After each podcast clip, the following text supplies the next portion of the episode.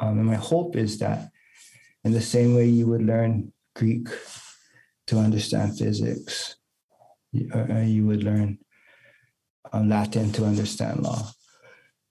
You would learn the indigenous language or whatever space you're in to understand sustainability. And it would afford practitioners the living wage jobs, the agency and executive directing decision making and recalibrating what others fucked up.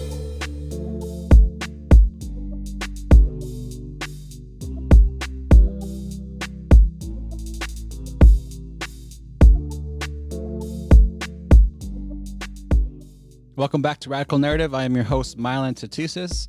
Very awesome episode coming to you today. I'm sitting down with Kamuela Enos from Waianae, Hawaii. He'll position himself in this podcast to give you specifics about where he's from and what he does.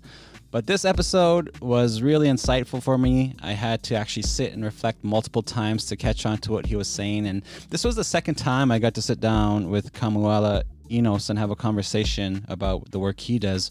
Um, and I first met him when I was in Hawaii um, out at Ma'o Farms. He's now in a formal position as the director of the Office of Indigenous Innovation for the University of Hawaii. So listen in as we have a conversation about Hawaiian strengths and history, Kamehameha's badassery, indigenous data scientists, and ultimately the need to create infrastructure and economic engines for our people to reclaim the lives we want. It was an amazing conversation. I'm still reflecting on it. I really hope you enjoy it. So stay tuned and listen in.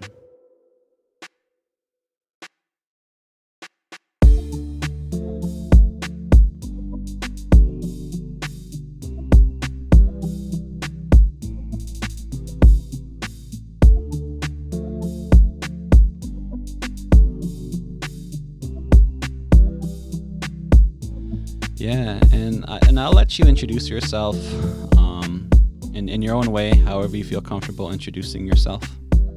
Aloha mai. Um, ovo o Kamuela Joseph Nui Enos. No makaha mai au o kaala ku mauna o honua ku kawe o makua ku kahawai, kakai, kalamai. Um, ko hana inos, ko hana um, Kana inos mai Kauai a me mai Hawaii nui a me mai Maui mai.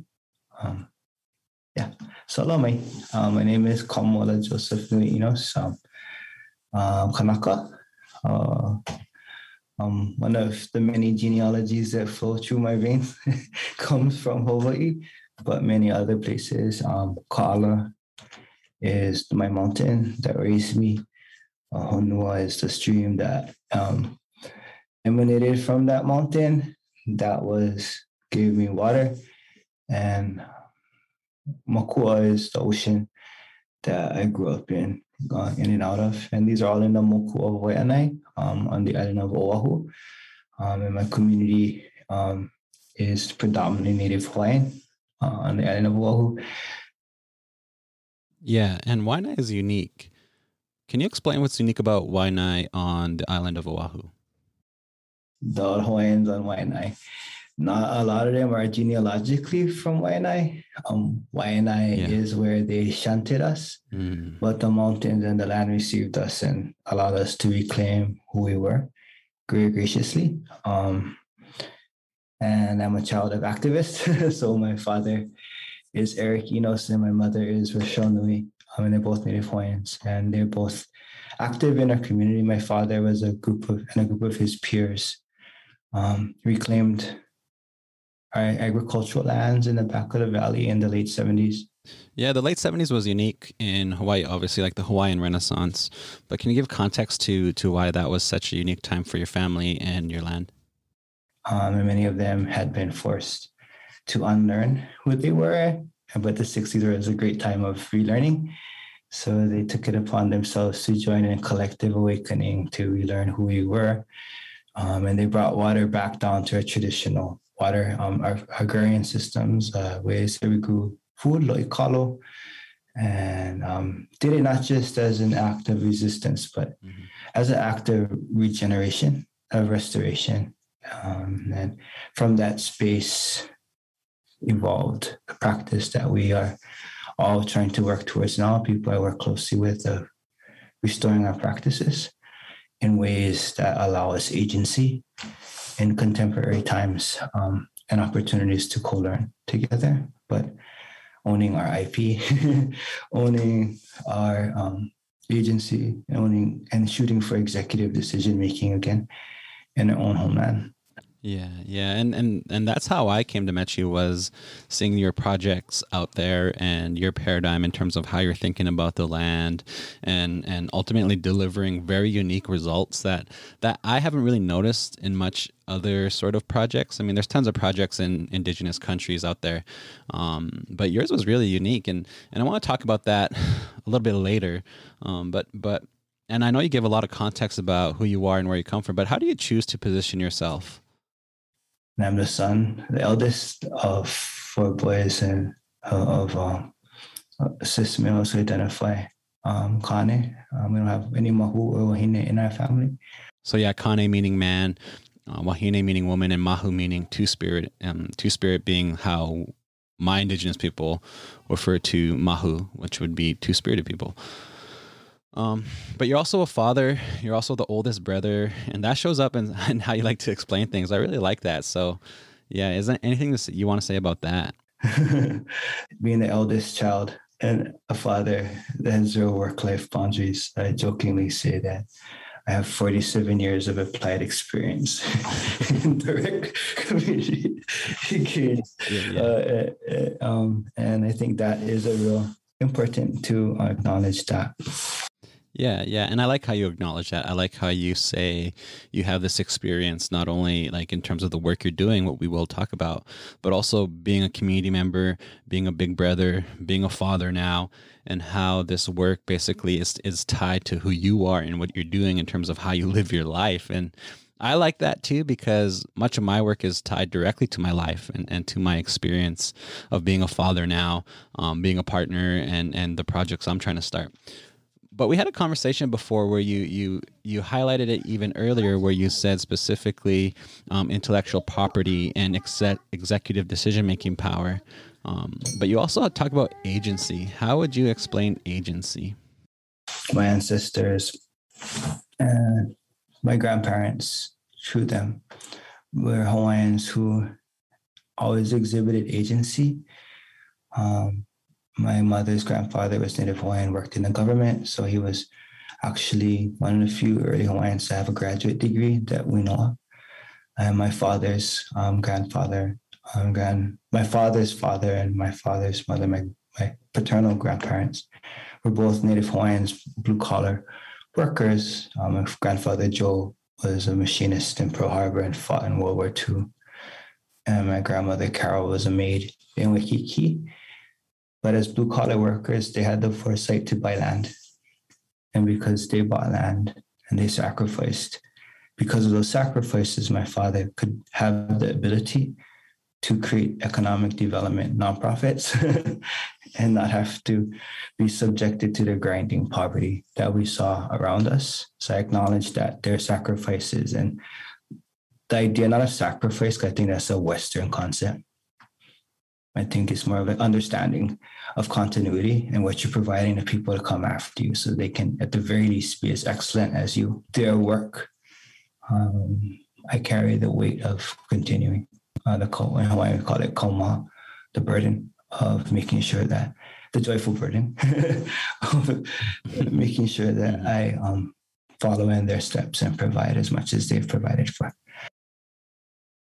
Yeah, that that's an amazing positionality. Like in terms of moving forward in this conversation, it really highlights who you are, where you come from, and ultimately the relationship to the work that that you do. So that is um, kind of my introduction of my you know my peoples and my my my genealogy and my land, and that informs my practice, which I think we can talk about through conversations because I don't know who I am. like, yeah, not, not like I'm lost, but like, yeah, yeah. I guess a better way to put it is we're occupying some really liminal spaces right now where the people who are really certain on who they are are probably the first people that's going to catch the hardest cracks as much as like we need to be understanding what we're becoming. Yeah. Um, we need to be clear who we were. Mm-hmm. and what we carry, what are wayfinding as people that had to navigate a lot to acknowledge when you're traveling to an open ocean you've not traveled to before. And how do you, how do you, what are the skills you need to wayfind in that context?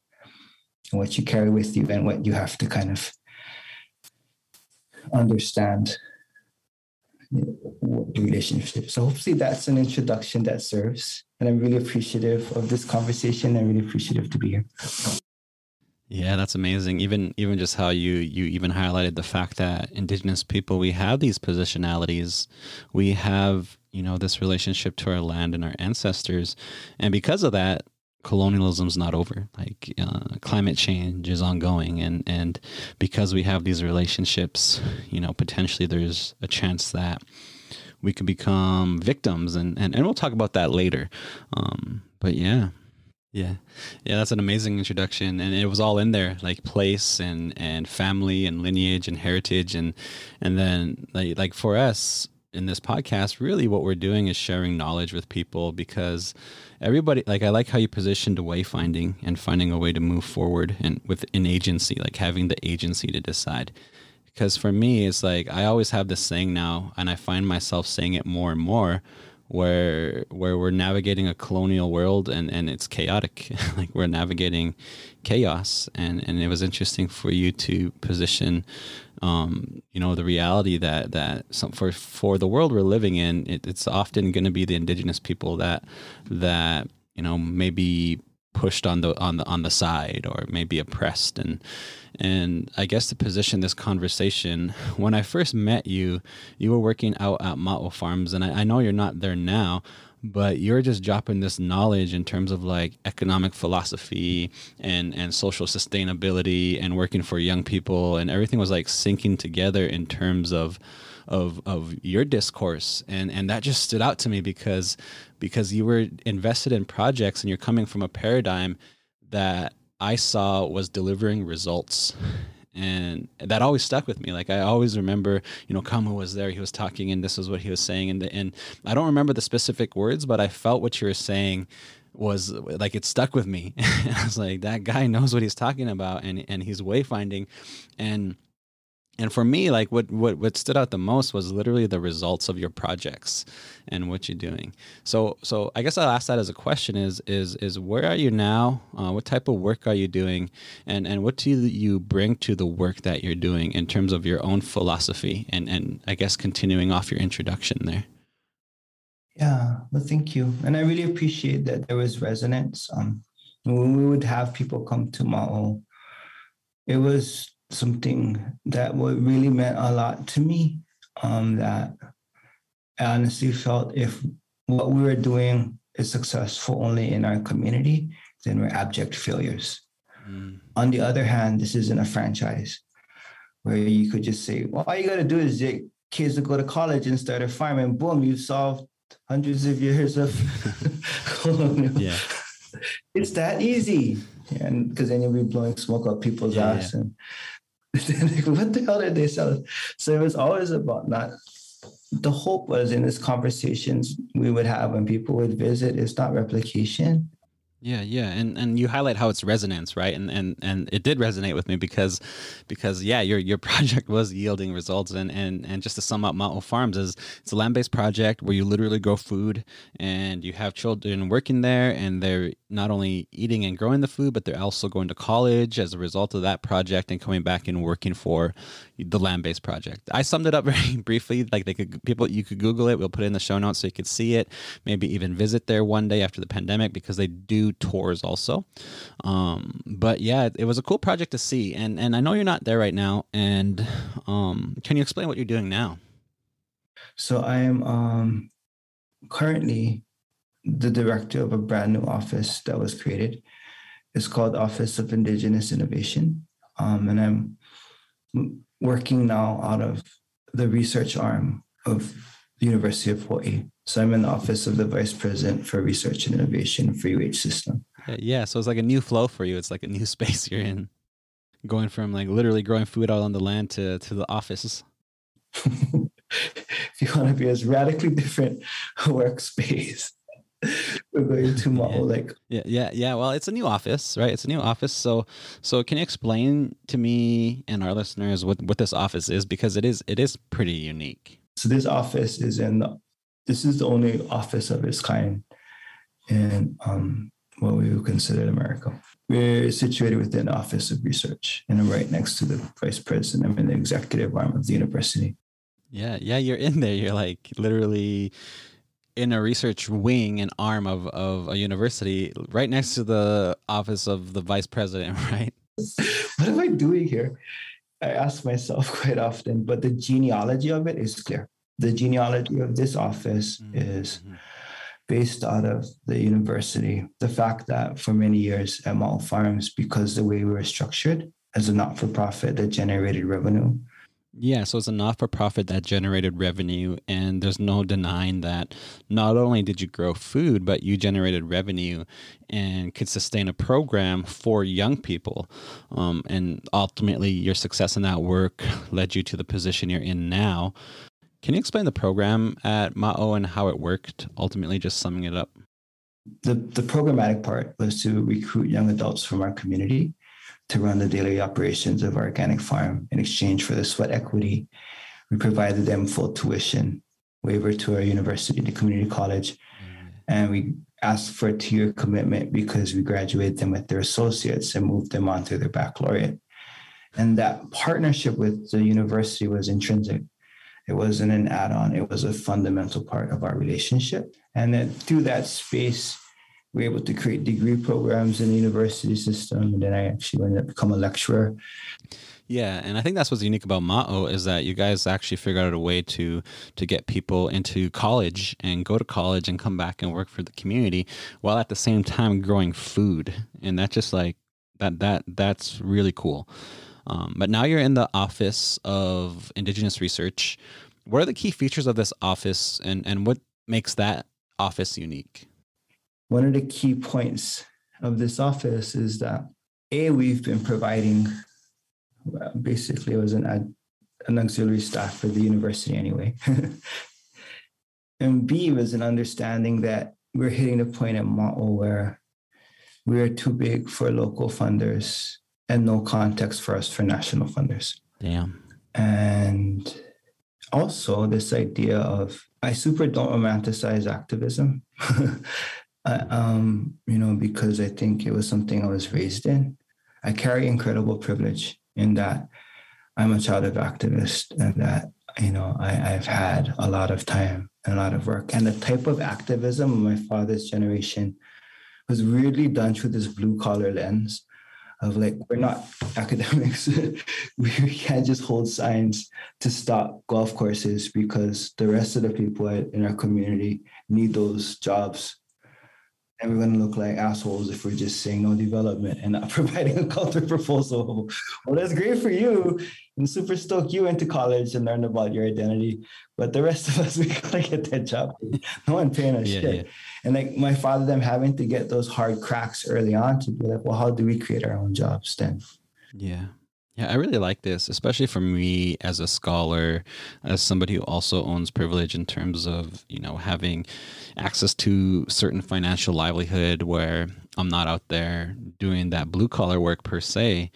Um, so I'm really mindful now, especially at this point in my age where where um, I'm being mindful of my type of activism and projects I want to start because I want people to live healthy lives. So that's that that's what's unique about you and and what you're having a conversation about is that there's multiple considerations we have to make. And you know the necessity of this office and the necessity of of this front you're working in in terms of you know still doing the work but it may look a bit different than than the frontline activism but it's still there.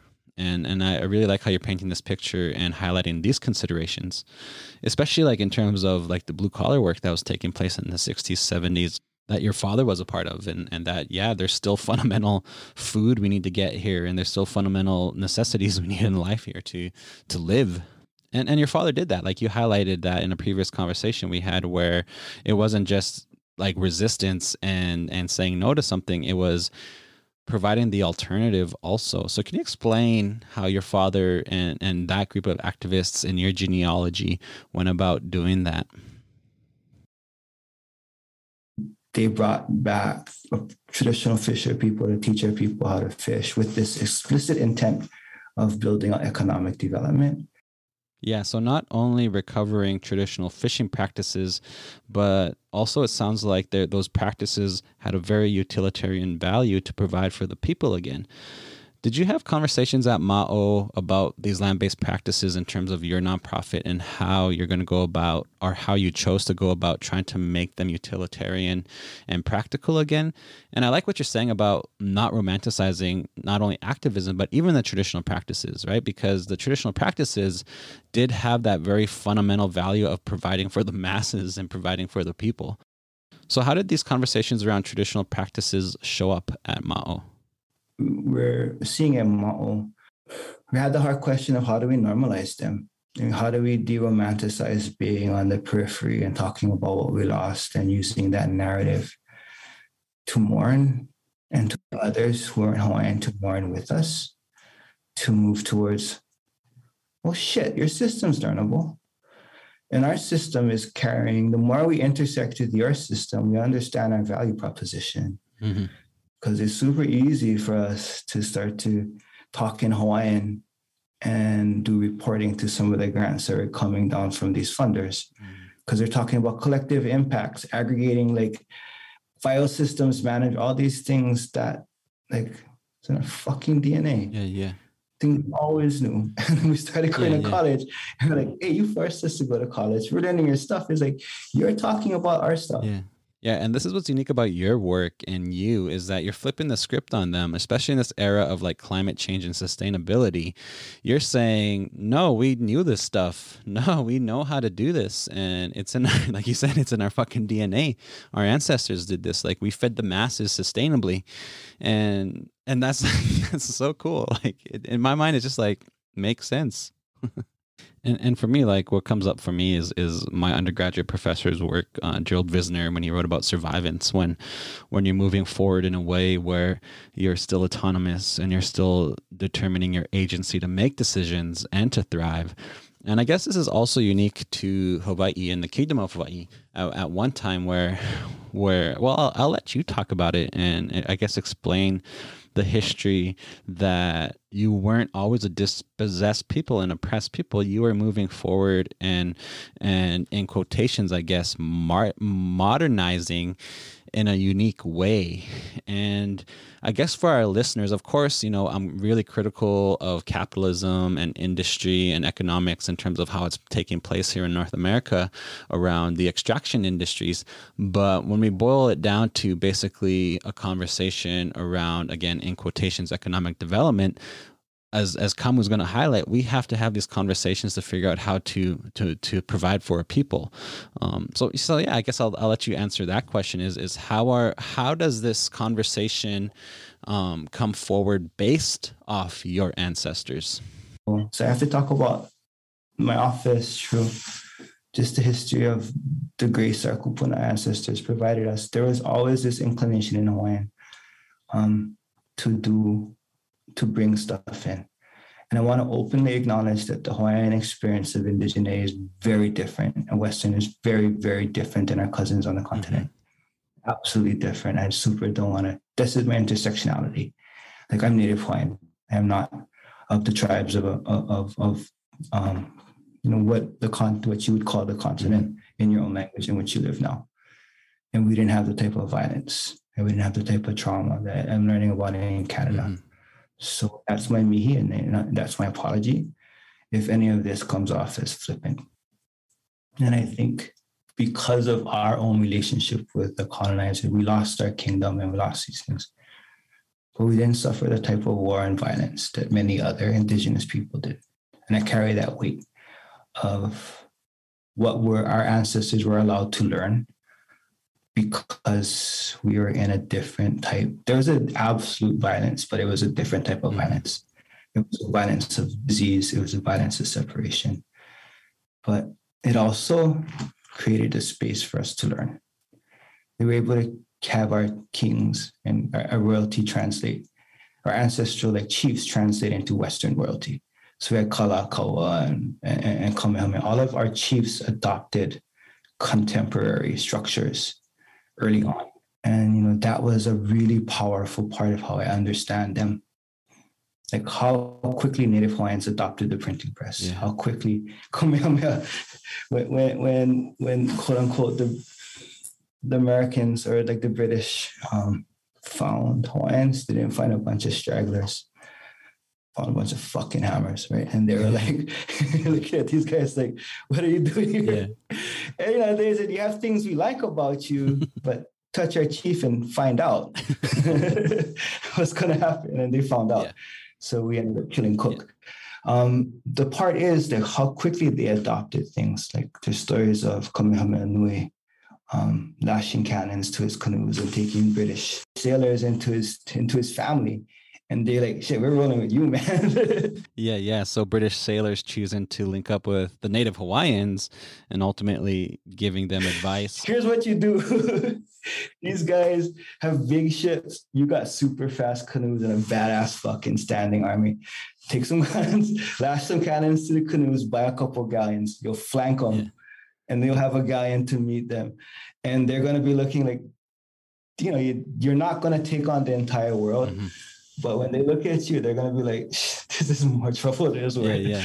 you guys can have this space. And they ended up waiting for Kamehameha to pass before they came in Huh. because how quickly he understood their system because he was so solid in his. He didn't meet them from a form of grievance. He met them in strength because he was strong. And I've always loved that, you know, and that was always the hard part of the activism I was raised in because I was raised, you know, working on the land. Mhm. Then I went to college and I was my bachelor's is in Hawaiian studies and my master's is in urban and regional planning, but I dropped out of high school. So my formative years was part doing cultural practice and the other part was growing up. If you're from Hawaii, you'll know the fact what I say. I grew up a Waianae boy. Mhm. And all my friends got into the meth trade and all of that was really early on. So I had this really distinct visceral um, awareness of poverty and also a distinct awareness of traditional practice because my father and his peers raised me doing traditional work. And the commonality between the two was power.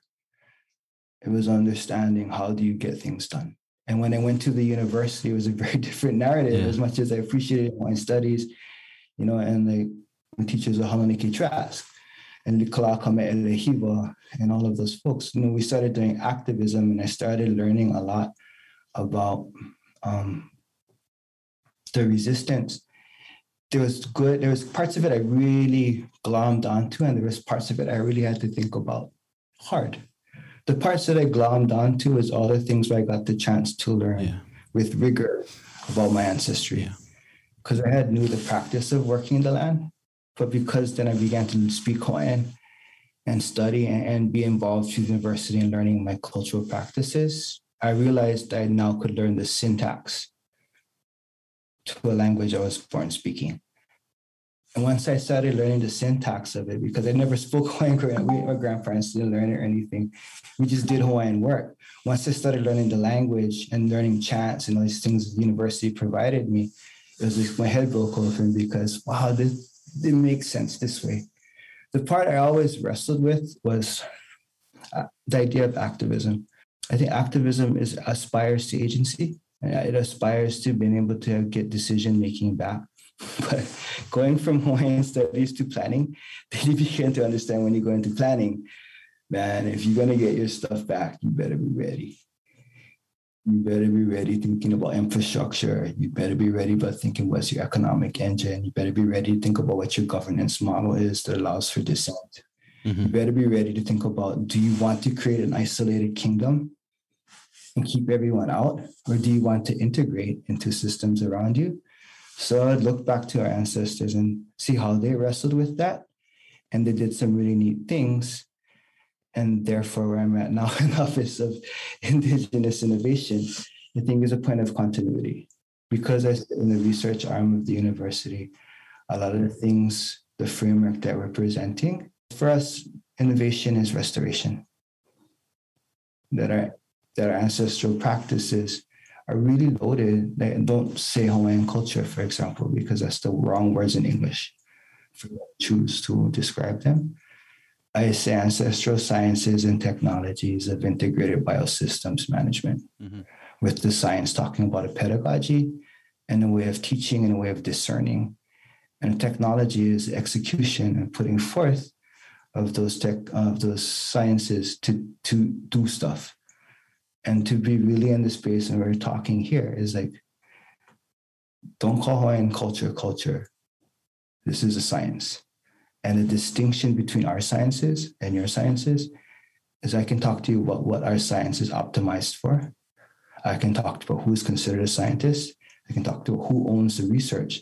And I can talk to you how your science don't mean shit unless you can execute it and how you look to the execution of your sciences through the technologies to see people in abundance.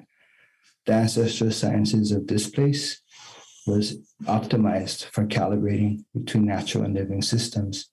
And the ways that you saw it work was that people were fit and the landscape was abundant. So it's so open-ended. I provided a little bit rambly on that, but I think an important component of it is I'm not just in the research arm of the university, really trying to bring forward this idea of what does it mean to be in these spaces positioning our ancestry as innovation, but making sure that the communities are at the table and co-designing what comes out of these things and owning the IP and being supported and executing it in their own terms so that they can reclaim the economic engines, they can reclaim our education systems. Mm-hmm. And we talk about our ancestry. We're no longer fighting for a place to be at the table, but being invited because people need us to help them solve the shit they created. Yeah. Yeah. like the systems that help us figure this out. Yeah. And I think that that's a long-winded answer. Maybe that went no, no place near what you're. No, at. it makes sense. It's like you're talking about flipping the script, right? How how this dynamic unfolded where they messed up the world and ultimately messed up our lands, and therefore the ones who have the answers are are us, right? And that like i really like how you're painting this picture like some solid words you stated that really clicked with me where where you said we need the infrastructure like we need the governance system we need the economic system and and we need to be able to do stuff and execute you know the plans that we have. And and that's where i'm at like as a phd candidate right now working on my thesis it's like well how does the governance system work? How does that economic system work? Like if you want land back then like obviously in my territory in saskatchewan it's a agribusiness province. So for me, it, naturally, it's like, well, we're going to have to figure out a way to have a conversation about this economic system and find a way to feed ourselves too through land back, because land back's not just like an activist slogan. It literally requires a bigger macro conversation around infrastructure and how we're going to feed ourselves and what systems are we going to operate in and, and where's our infrastructure? Like, where is it? And, and how do we move forward? Absolutely. Yeah that's the thing that pisses me off. Is I think about, and maybe I'm sorry if, if I'm offending anyone. And again, I don't romanticize activism because yeah. I was an activist yeah, for a yeah, you were there as a little guy. you got the scars to prove it, and we have the burnout and the drugs and all of the repressed anger mm-hmm. and these things that come from it. Activism is a colonial legacy. Mm-hmm learned we learned activism in the same way we learned other things right and um, mm, yeah, yeah. So like activism is basically all we could resort to do at in some moments in time, but it's not all we are, right? Can you give some examples of what you mean? So to give some tangible examples, and, and also the part I think is really important to note is like a I also don't romanticize our ancestors. Mm, mm-hmm. I mean, I, I humanize. I mean, I I I when you romanticize your ancestors, then you don't provide a critical lens to your own past, you know, and you you don't love people you romanticize because you don't see them as people. Mm. You don't give them the grace to have made mistakes. Yeah. You don't give yourself the license to address the mistakes you make in your life because the stakes are so high. And it is completely understandable to romanticize your ancestors, mm. especially when these motherfuckers made us feel so shitty about ourselves for generations. Yeah pardon my French. But I've learned that is like, you know, when you, when you don't have a healthy relationship with your past, it's a form of built-in trauma to romanticize your ancestry. You can love them with every ounce of your being.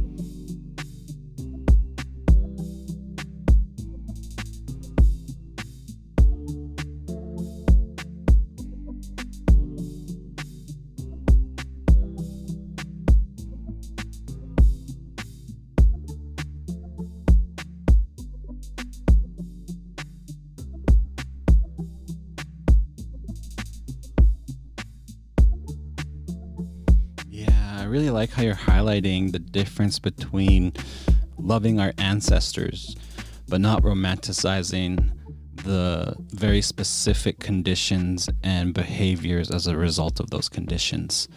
Like we like this element of humanizing them it's it's really cool. It speaks to me and that distinguishment is really important. So like i like this element of of where you're you're highlighting the importance of of not romanticizing them but also choosing to love them and then at the same time being mindful of of our ancestors being the products of, of their environment. In order to live, we had to work together and function together communally as humans.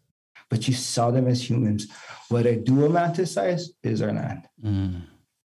The land wow. taught our ancestors first. Yeah. And like that, I was like, you know, when's the last time we taught the mountain something or the ocean something? When you store those types of relationships, we really understand the brilliance of our ancestors because they learned these things from the land. And like you move past to romanticization when you start doing the actual work and then you get to um you get to a space of like admiring them.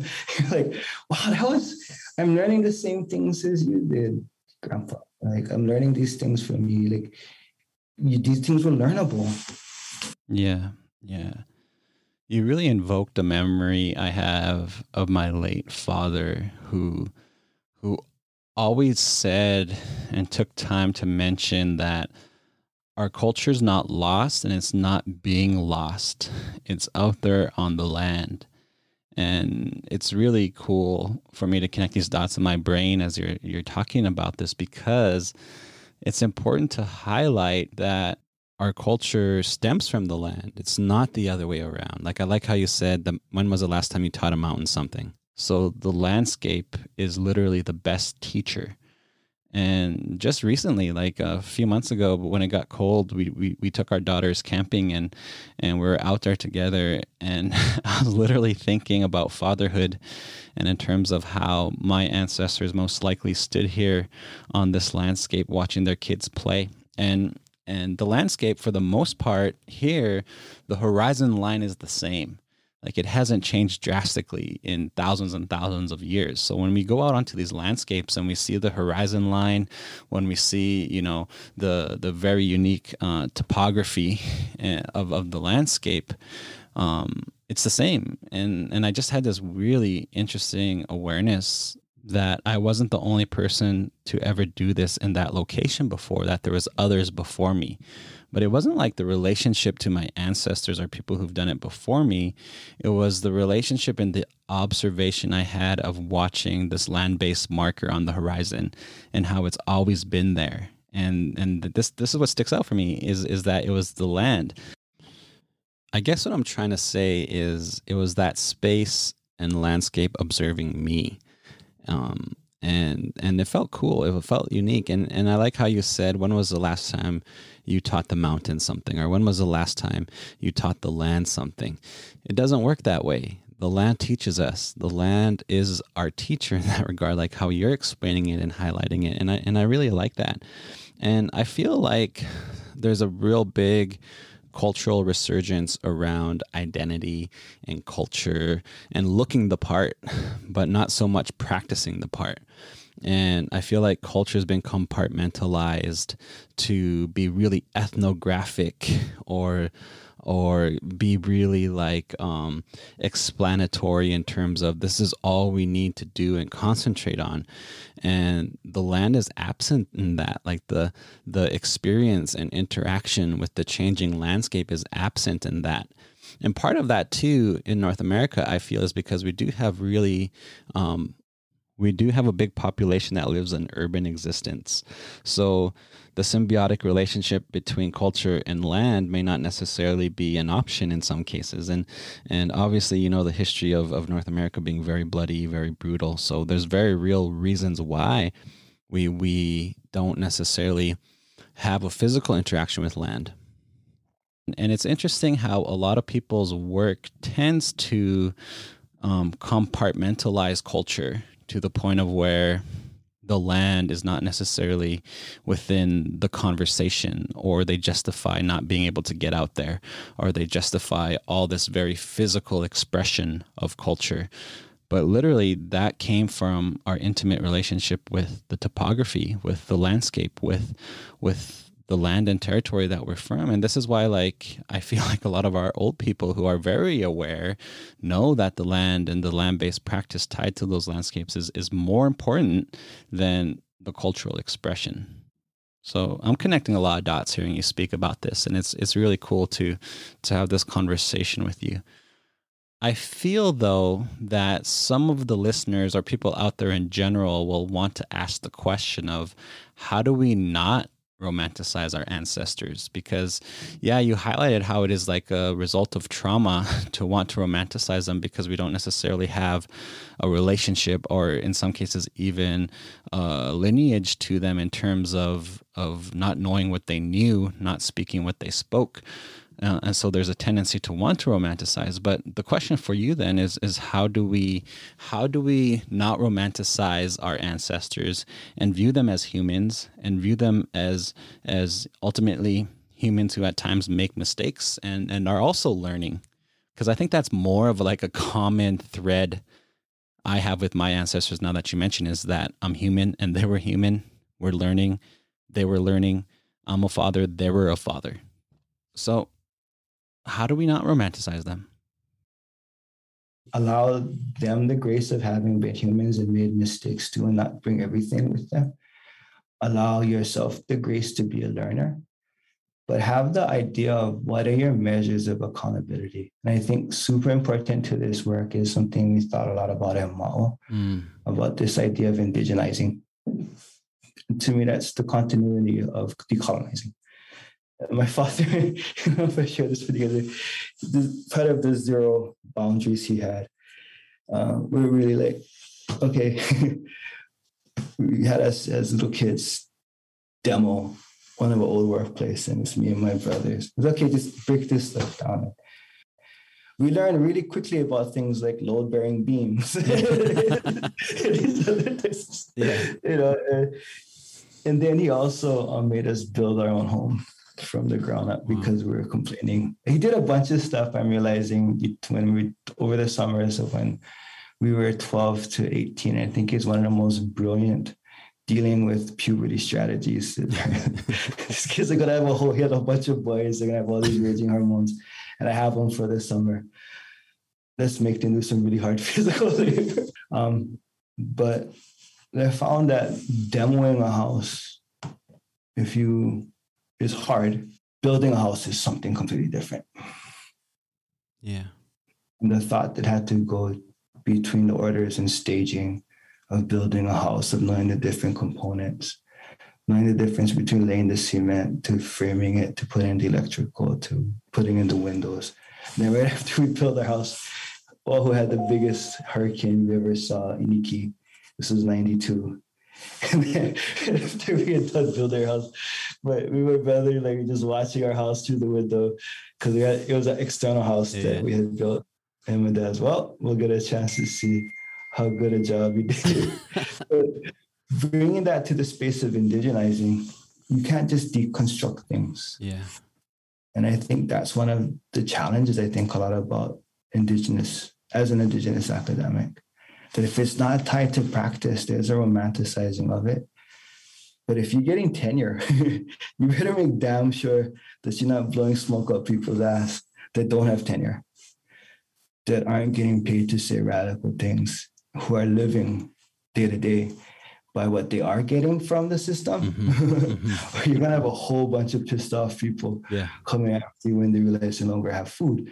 So this idea for me of indigenizing is to repurpose the structures that were thrust upon you to be vehicles for ancestral responsibilities. What we think about in this process is A, what are the ancestral practices you want to bring with you? Understand your ancestry with rigor. Mm-hmm. If you have access to your practices, do them. Do the literature reviews, do them, get calluses, but the first phase is then how what is your aha moments by doing them in a contemporary society and what it provides you like being able to be successful in a contemporary society. The second level of indigenization, we use this piko framework, which is like a, I learned from one of our mentors. Like your piko O is your fontanelle, it's your connection to your ancestors. Your Piko E is your navel, and the connection to the living, the O. And the Piko A is your reproductive organs, and that's your connection to future.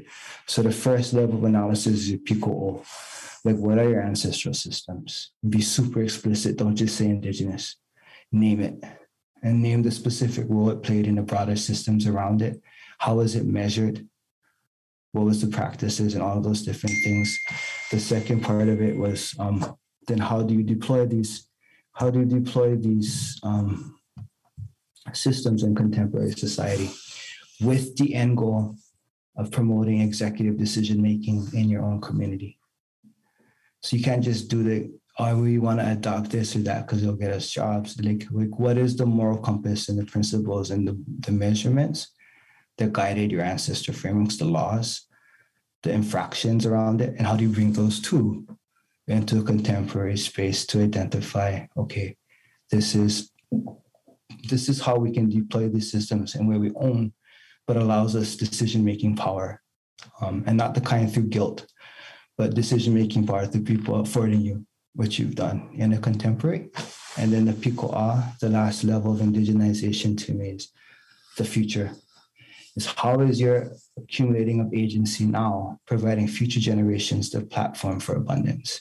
Knowing that climate change is here, knowing that all of these things are there. An example for us is Ma'o. So the two things we tracked on a daily basis on the farm was sales and GPA, the sales of products and the GPAs of students. so we went from angry Hawaiians to job creators and degree designers. And you didn't have to be Hawaiian to work at Ma'o. But what was super critical was we did the preliminary analysis first. In our ancestral systems, we were self-sufficient in valleys at the end of the year, like in this time of the year, in the, in the rainy season, the chief would come to each valley, and the people of the valley would do show how much food could be produced and how strong they were.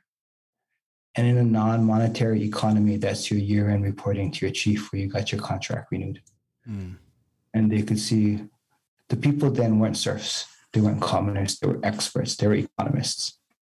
Because for chiefs, we didn't have the intermediary of money, we had mana which is ability to see productivity around you. We track those two correlatives of, or those two like measurements of fitness of people and abundance of landscapes into contemporary metrics. Fitness of people became GPAs and BMIs.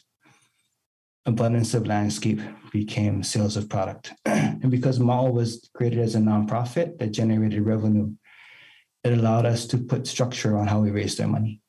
And how the money was executed and invested back, and the transparency that was inherent in being a nonprofit that people could read our books and give us input on how we do it. It allowed us to, though, claim agency because we're hitting hey, shit, man. If you're from an indigenous community and you're getting brown butts and seats in college, the university needs you. If you're from an indigenous community and you're feeding people outside of the community, they need you.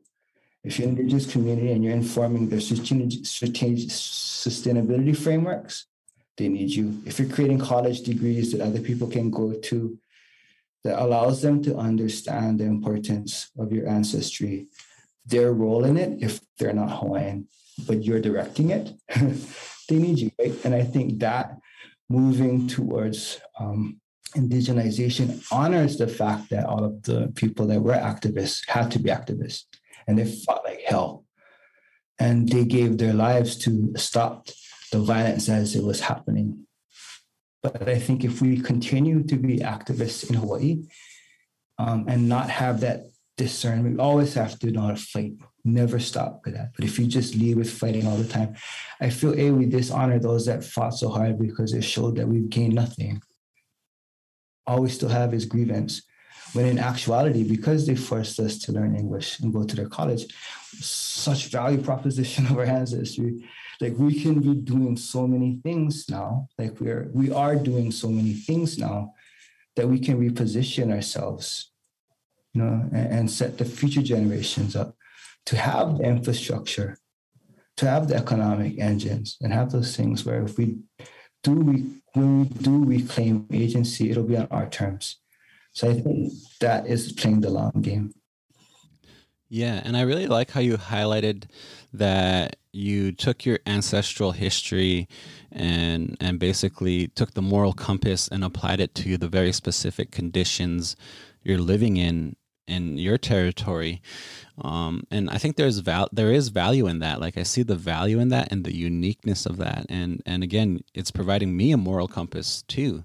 And that long game is really interesting for me too now, especially as a father and the fact that we need infrastructure like we need infrastructure and i'm not saying let's go all out and be like imitation white men or imitation capitalists but let's have a very good concrete conversation about what's going on in our territory and what's our moral compass on how we navigate that and disrupt it and again build that house. Like how you talked about it's a completely different process to build a house as opposed to deconstructing a house and and and my my friends my bros that i grew up with they have kids too right? So it's like how are we feeding our kids in a sustainable way? So it's not just like going out there and and wanting to fight the settler farmer who's racist. It's nah i want to figure out a way to sustain my family through maybe some of your practices and our land-based relationship.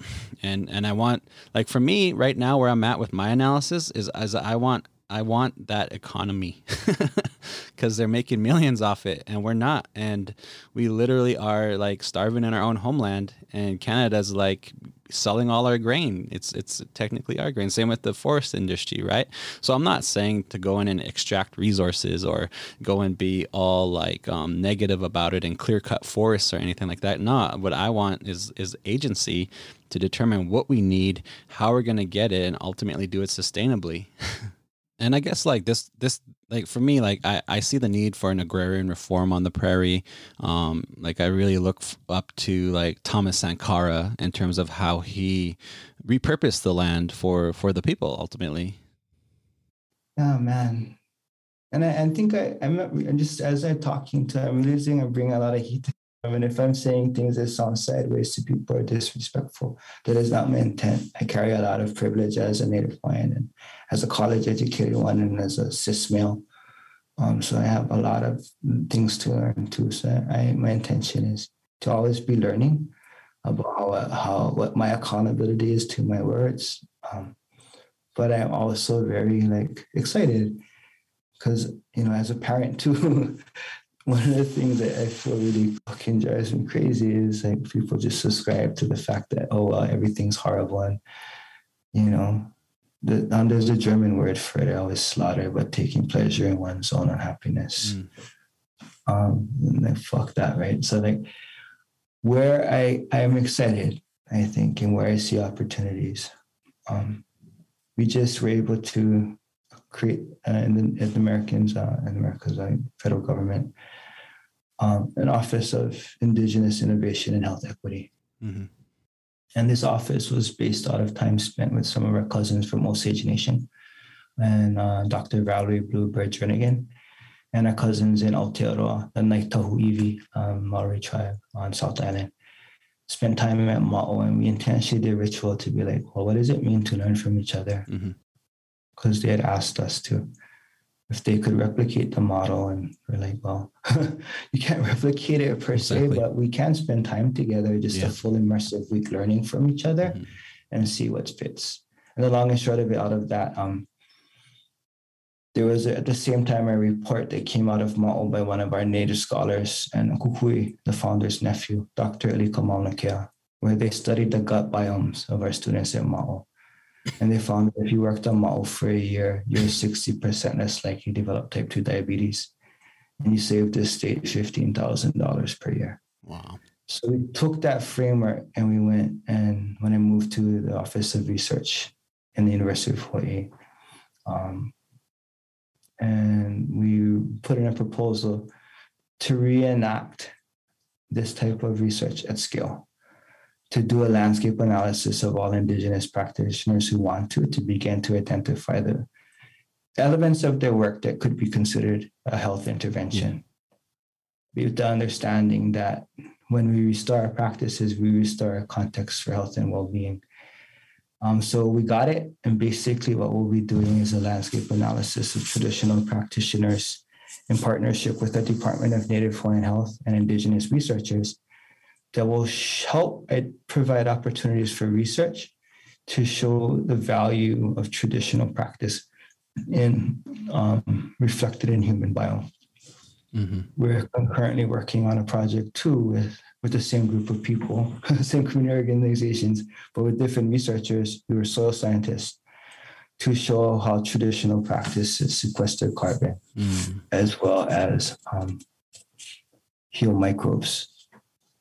So this idea then of traditional practitioners and having native researchers doing the research who have both the cultural competencies as well as the technical capacities to draw really clear, substantial data on carbon and health, which was, as they're saying, the like those are the two things we measured: how fit are the people, how abundant is the landscape. Mm. To have the university affirm that, and then the last part of it is um, we're creating hubs that have mixed use spaces of um, machine learning, AI and machine learning, um, data visualization centers that we have access to to build these centers out in our community and to have spaces where you can do these measurements, but the um, they're also situated in our communities of practice. Mm-hmm. To reposition Native Hawaiian practice as data science. To build a data science pathways that start in high schools that teaches the kids to still hunt and still fish. You're a data scientist. And then provide them the contemporary um, structures around it that would start in high school and terminate with a baccalaureate degree in data science. And what that will provide is, you know, if you want a living wage job, being a data scientist is a pretty good way to do it. But if you call your ancestry data science first, they, that's what they were doing. Yeah. And you rooted in that practice, you're validated by the system.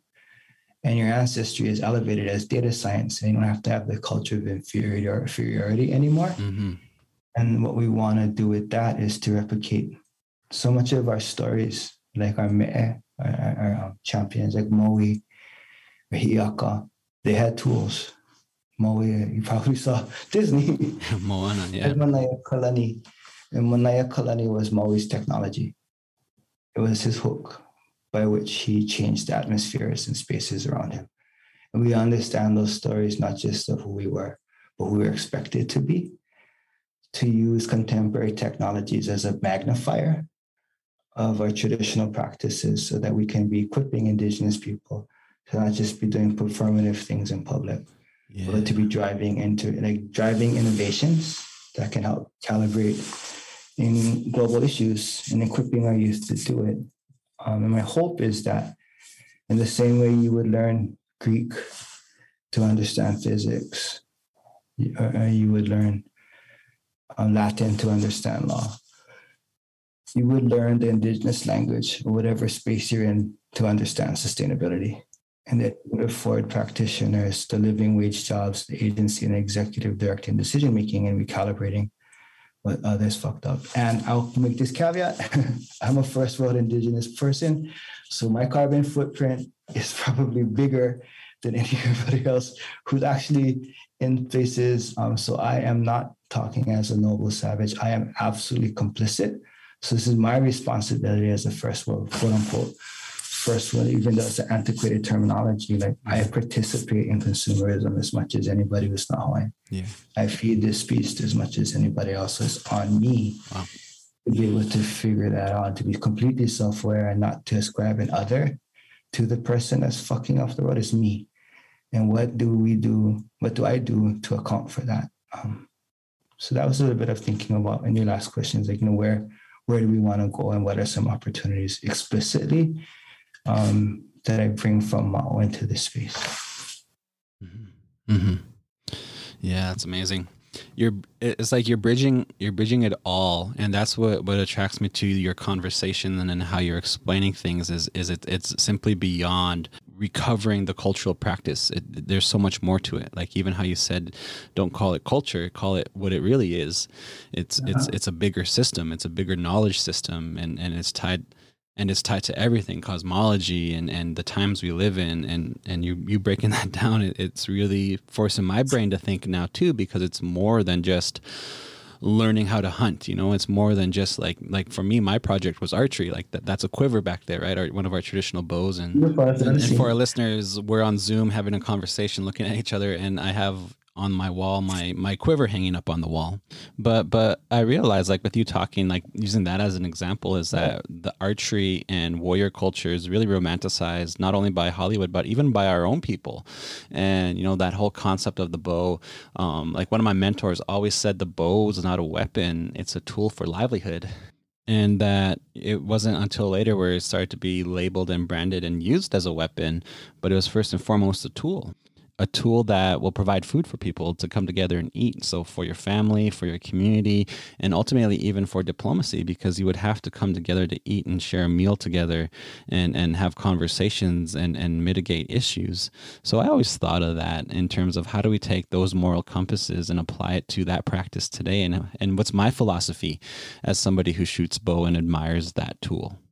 And and you did the same. Like you took the ancestral teachings and history and applied it to the very specific conditions and found a way forward. I mean to me it would be like a survivance and continuance for sure. And and that's what it sounds like you're doing. And you're explaining this in a way where i have never heard it before on the level and the depth you're talking about it in terms of the positionality of of who you are and where you come from under these very specific conditions. But again, there's a depth to what you're saying here, and it's resonating. Really, because of my upbringing, and I think that also for me, like I was raised with parents that I was already doing this, yeah? so I really carry so much weight around. Like I didn't invent things; I was a product of people creating this space. I was a knucklehead. If people took the time to yell at me, and people took the time to kind of because they saw something. And I will state like really quickly, we the thing that is fundamental to all of this though is um, emotional intelligence. And this this idea of emo, like trauma informed care. Like you can't skip to that part. And I think one of the biggest things I don't I wrestle a lot with about my own ancestry and something that I don't romanticize and I'm really curious about it. Like, I don't want to be in the space where the most violent make the rules. And that's why gender equity and understanding intersectionality, you know, and like understanding when people, you know, if you've been oppressed in one way, you should always understand and have compassion for others who have been oppressed and be willing to listen to their things. So much of what I hope to provide in my office. My intention is that the next person, I know I can take it because I'm I'm not a small guy, and I can speak well to people in English, you know. But and I'm cis, uh, and I'm like you know five foot eleven, 240 yeah yeah and you bring up an interesting point in terms of a lot of these systems are dominated by white males are dominated by settlers and colonizers um, and and then obviously like you highlight how you were um, you're cis man. Um, what are your thoughts on this? I understand that but my hope is that the person who takes this office next either going to be a mahu or a woman. And like how do i use my ability to be physical to create a defensible space for those who actually know what they're doing. Like they're not the most violent, but they're they're like they just see things and they understand things and they're thoughtful and they you know the the entry to this should be rigor. The entry point should be self-awareness. The entry point should be a willingness to be criticized, a willingness to learn. You know, not that I have the flashiest or neatest things, because then we just replicate this system that's not thoughtful, that's not responsive, that's not actually compassionate, and we romanticize the violent parts of our lives because it allows us to survive now but sure as shit wasn't the, the fullness of who we were as a people right? Um, and i really want to emphasize that like all this stuff is really great but if at its core if it's not matriarchal if it doesn't have this space for those who ascribe to be like gender fluid to feel comfortable it's not worth shit. It isn't worth like it isn't worth doing because it just becomes a culture of violence. And I think that is something I really, I really wrestle with a lot as a cis male who grew up in violence. Like, how do you not ascribe that to our identity? Um, ascribe like violence was a part of it. It was something we had to understand. but it wasn't who we were. We were generative people and we valued healing because healing was practical. And healing, healing created life. And we had rituals for death and, and for conflict, but it wasn't, it didn't subsume us. I want that to be if there's anything I close with is what I think the end goal should be. Yeah. That's awesome. That's amazing. Yeah, you're definitely like um um influencing my brainwaves because uh, for me, like I said, it's important for me to think about the alternatives. Like if if, if like if we're critiquing industry, then we have to be willing to find our people a way of life to sustain themselves. Thank you. You know what I mean? And and and that's where my brain's at. And then it kept coming up like I know Kam was going to have some context for this. I know Kam was going to have some context for this because he's doing something. And you're delivering results. And I think that's what I'm attracted to right now is I want to see people who who are delivering the result and and and creating change and and actually collecting the data and data collection so pivotal because like you making those references is is just it's there like the data's there the results are there and this is so much more than just like you know grandstanding or looking cool for the camera. This is actual results here. Everything indigenous i understand was to be able to execute. And you were judged on what you could execute. Talkers had a very precarious position.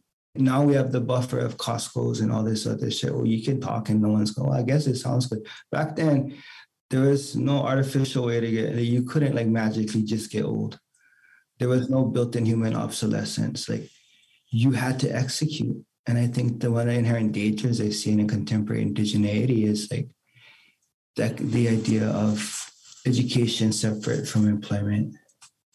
Mm. Like our scholars were in the fields. yeah, scholars, yeah. like you can talk a lot, but you fucking better have a bunch of food behind your mouth because yeah. otherwise you're gonna be like you're taking up a lot of space. Exactly you know, you, you know, these great ideas, but you know, you know, and I do not mean to denigrate the rigor of the academy. And I think it's super important that we do this because I've paid at the university. Shit, if I've been on a farm for two years now. Mm-hmm. Um, but if you can't, because of the space that we're holding, point really directly to what we're allowing to grow, then we don't deserve to be employed. Yeah. Then we need to be regrounded again to learn it better, to come into these systems and try again. I do think this, um, to your point, there is no easy answer and there is no silver bullet. There is a dailiness to this, and everything is subject to entropy. Today's good idea is tomorrow's antiquated things. So, what I will say is so important is ritual. Our rituals of accountability allowed, they, they weren't empty they were how we commune with each other and how we assist our work and how we assist our landscape. And that the idea of indigeneity is really interesting. One of my mentors, Aunty Manu Meyer, talked like indigeneity is continuity. So you're indigenous to someplace. Um, and if you're indigenous to a space, that means you're part of a lineal continuity that has thousands of years of research and development they're highly in tune to that space that will always be important to conversations. If you're not indigenous to that space, the way you show up, you support those who are indigenous. And the thing I loved about our ancestors, like Kamehameha, how they ascribed allies, they're like, well, we're strong in our shit. You look strong in your shit. You want to join us? Shoots. Here's our family. This is the rules. We can work together. You know, and versus they did these bad things to us. Mm. Can you help us? And I understand that that's really necessary for some people, some communities to actually have to ask. But at some point, you should be like, this is where we're strong. Because the people that will come in will be strong too, and we get to choose who allies with us. And we get to say, we like what you're doing, we want to learn from you. And I think that I think is such there is a hunger for indigeneity because the human experience for most of us pre-industrialization was indigenous we have strong ties to landing places. So when we're aware of that, we're aware of our value.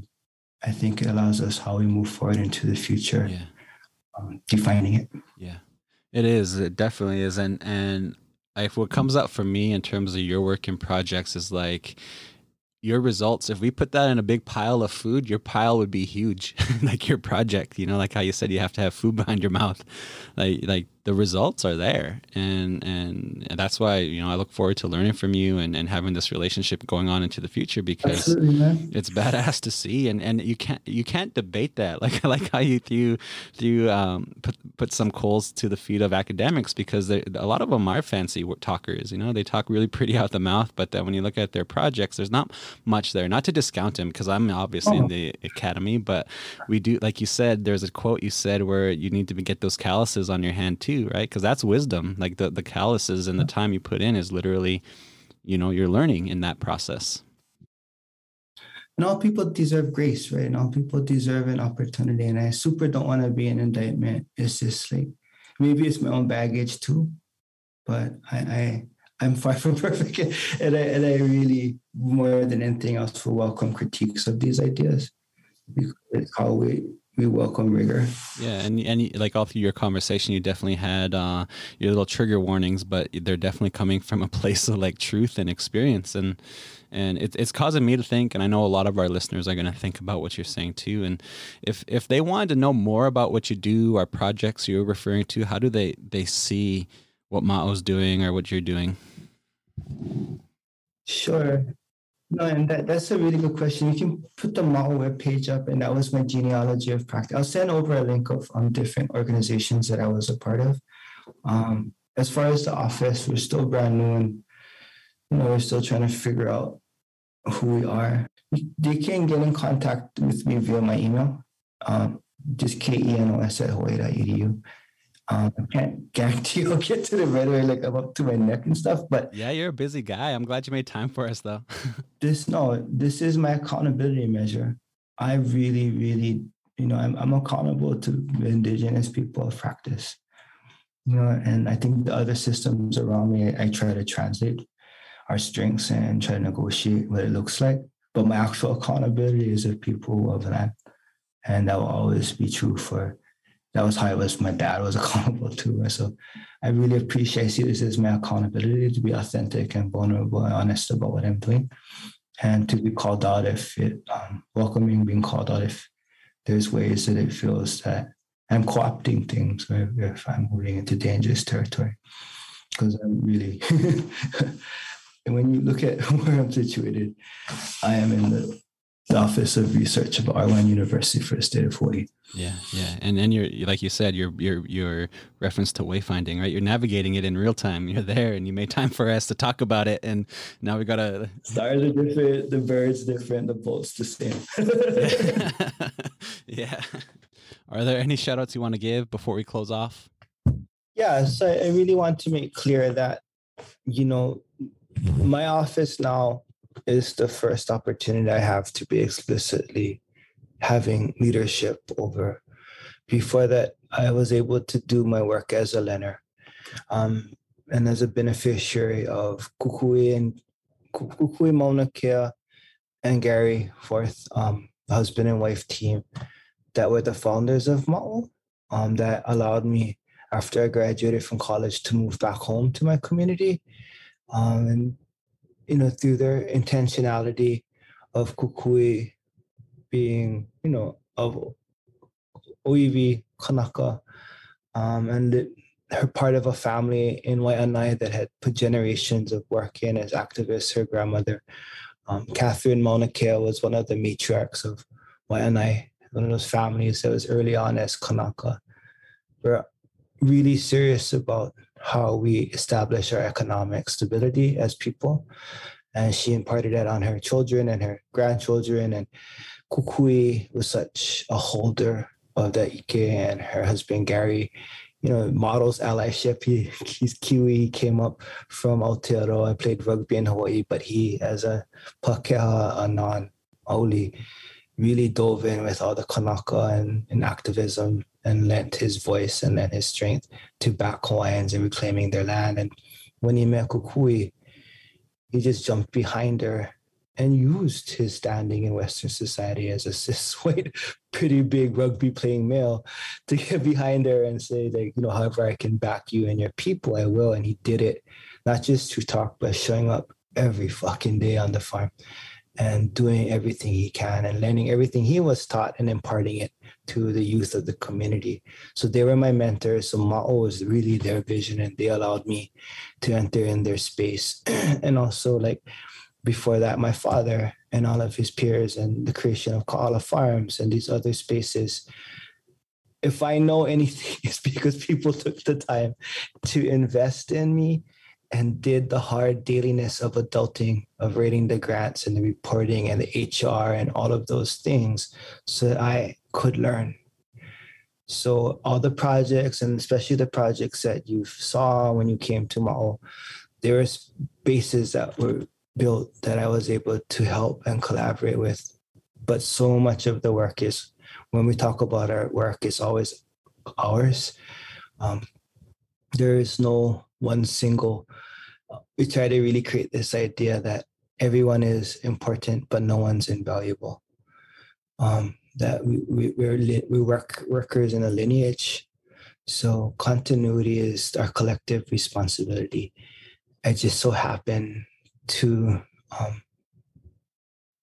been able to train maybe even to articulate what we do in ways that make sense but the visions i shared and the thinking was all done in co-design with so many people. So i super don't want to lay claim to any of the the thinking and knowledge is something that um yeah that came from me as much as came about about as being a part of things with many people, and many of them non-Hawaiian that um, were living in Hawaii and chose to be with Hawaiians and chose to, um, you know, to back us, and in, exchange, we backed them.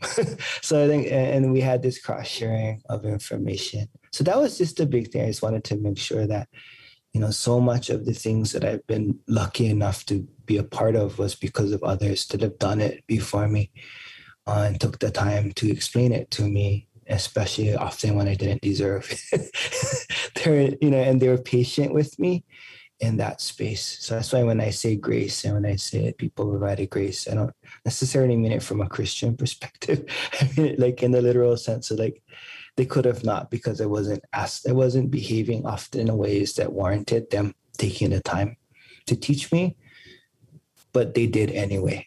And that's really important that I wanted to share. Awesome. Awesome. Well, thanks for making time. I really appreciate everything you said and the time you gave us. I really appreciate being here, man. And I appreciate being asked and I appreciate any feedback people can provide.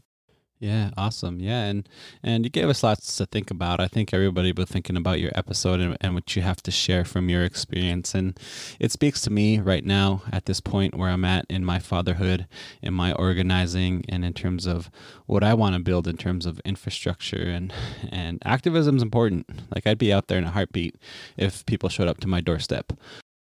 I also want to think about building something that could sustain me, my family, and, and my people, and ultimately the masses. And that's why it's so great to see the, the the food that you've grown or the food food that these projects you're invested in have grown and and what they've given people like that speaks to me um, on on multiple levels i really appreciate that you appreciate the work that we're doing and i wanted to be really clear that these ideas are always created in collectives and with each other um, so that yeah there are a lot of people that really i carry a lot of traditions and i think i guess the part i find is really interesting too is like the reason why this is so unique in some ways is because hawaiians have had a different colonial experience. And we have you know it's really impinged upon me to be um, clear on the intersectionality because indigeneity is a construct and that we cannot use it as a casually a, as a catch-all because it, within that taxonomy there is so much divergence of experiences and realities. Um, so indigenous people have to practice intersectionality and awareness of intersectionality in the space. Um, and the grace that was provided like my family was that from early on, we had enough breathing room to ask questions about economic development back in the 70s and 80s through the lens of our practices. So we just had a longer runway.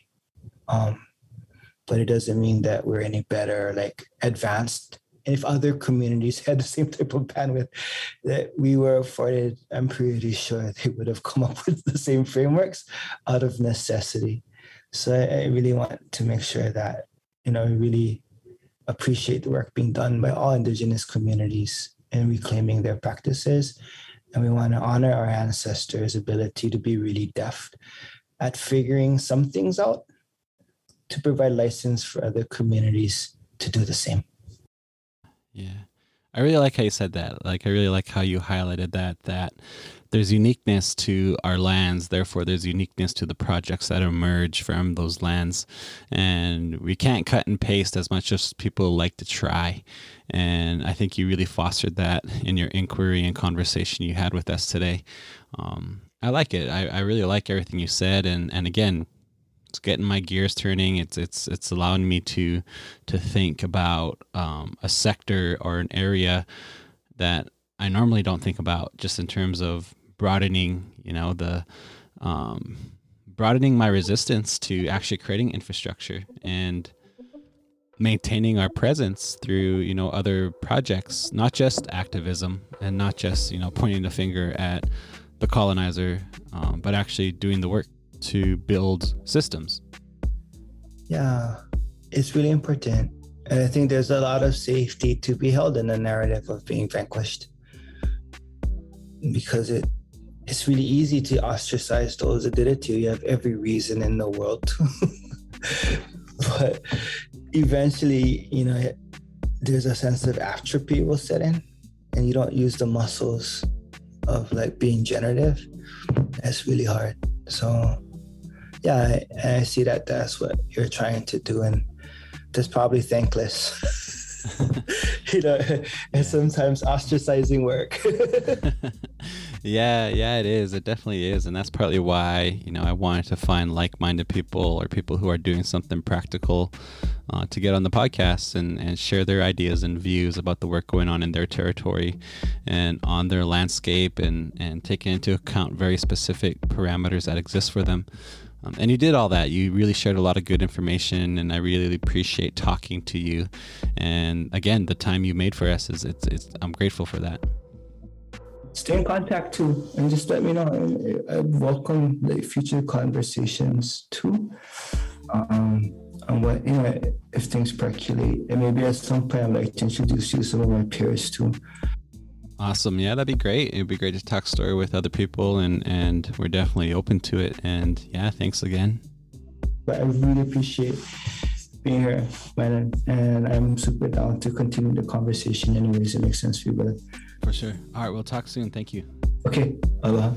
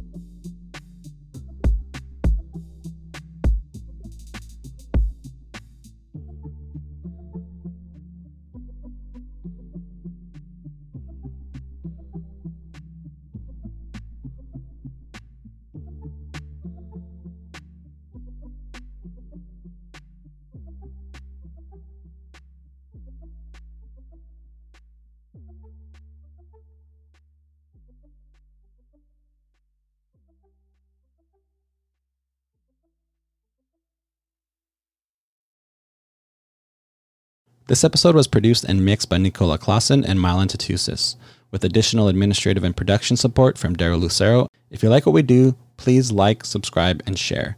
You can find us on Facebook and Instagram at the Radical Narrative Podcast. If you wish to contact us, our website is www.radicalnarrative.com.